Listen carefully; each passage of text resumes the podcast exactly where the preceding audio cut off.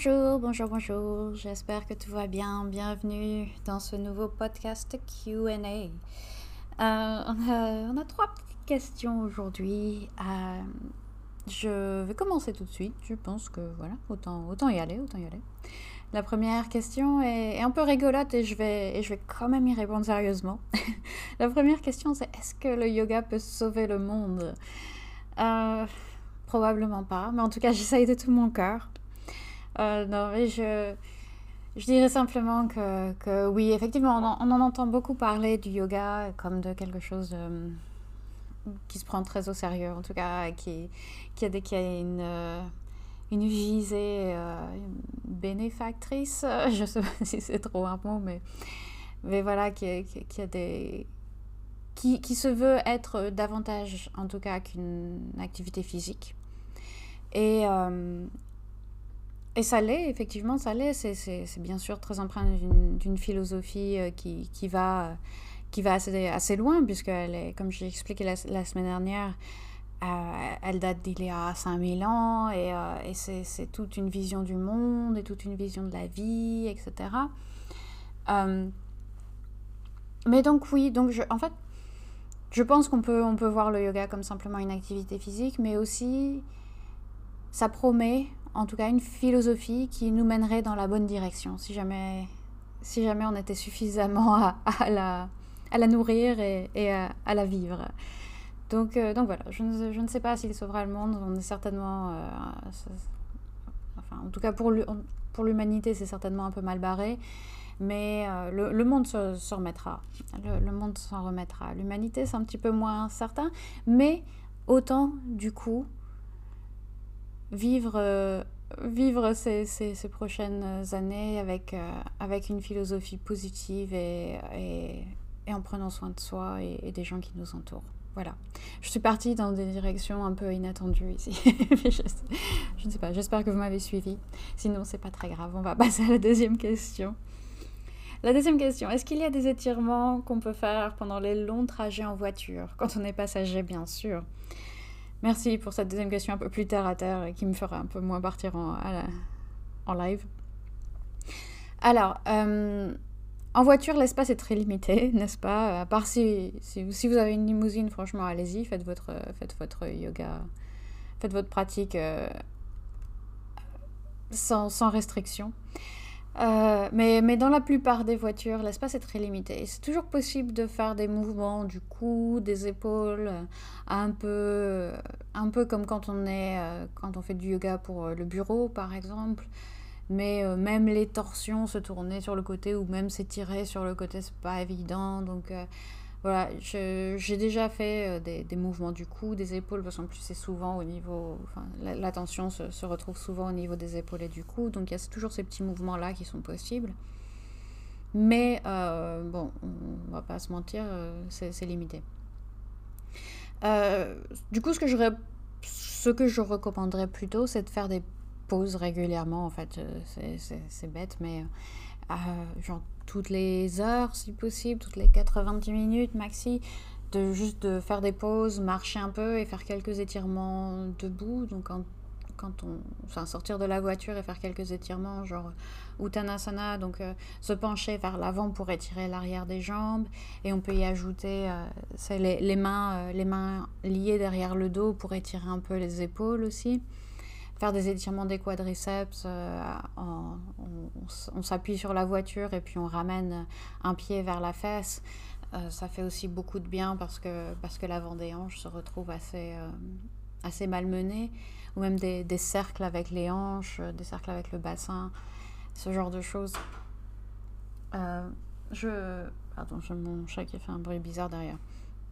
Ouais, du coup, c'est plutôt ça que c'est plutôt ça que je recommanderais des étirements dans la voiture. Euh, voilà, il y, en a deux, trois, mais, mais c'est plus dangereux qu'autre chose. Um, la, la, dernière question. Mais comment diable fais-tu pour retenir les noms sanscrits de postures de yoga? Alors, c'est une question vachement intéressante, en fait, l'air de rien, surtout quand on est un petit peu intéressé par, euh, par les langues euh, par la linguistique. Euh, bon, j'étais évidemment euh, très passionnée par, euh, par le yoga. Je suis aussi très bonne élève en, en, en, règle générale. Donc, ça ne me dérange pas nécessairement, quand le sujet m'intéresse, en tout cas, d'apprendre des choses par cœur. Et heureusement pour moi, parce qu'avec l'anatomie, je ne vous raconte pas.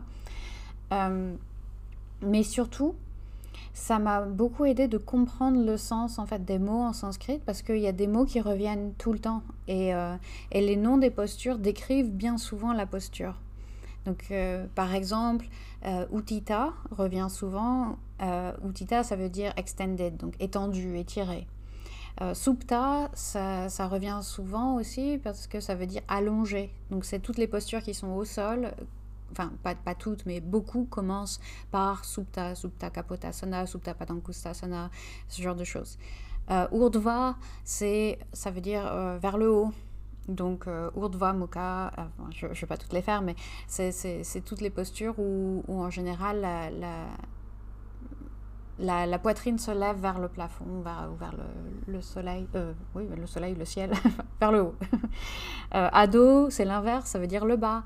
Euh, pada, ça veut dire pied. Asta, ça veut dire main. Janu, ça veut dire genou, c'est facile celui-là.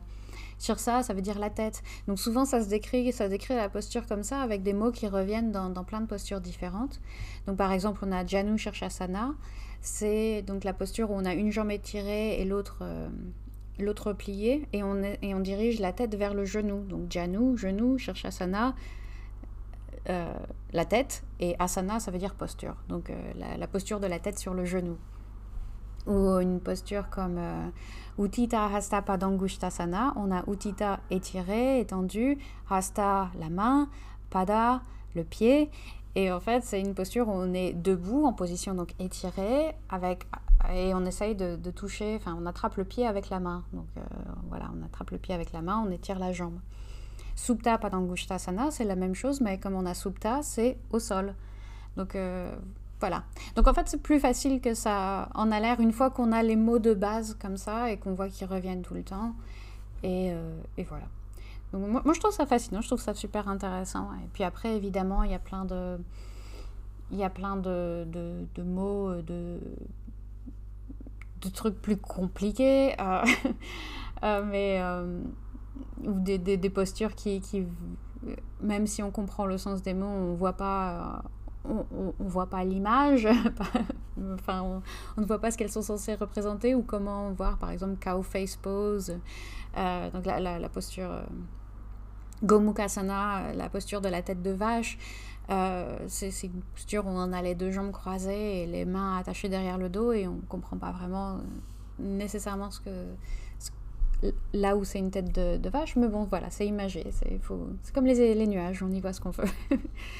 Euh, il y a plein de noms d'animaux aussi. Euh, et, et, voilà. Et donc, un, pour moi, c'est marrant à, retenir. Après, je les connais pas toutes hein, et je me trompe aussi de temps en temps.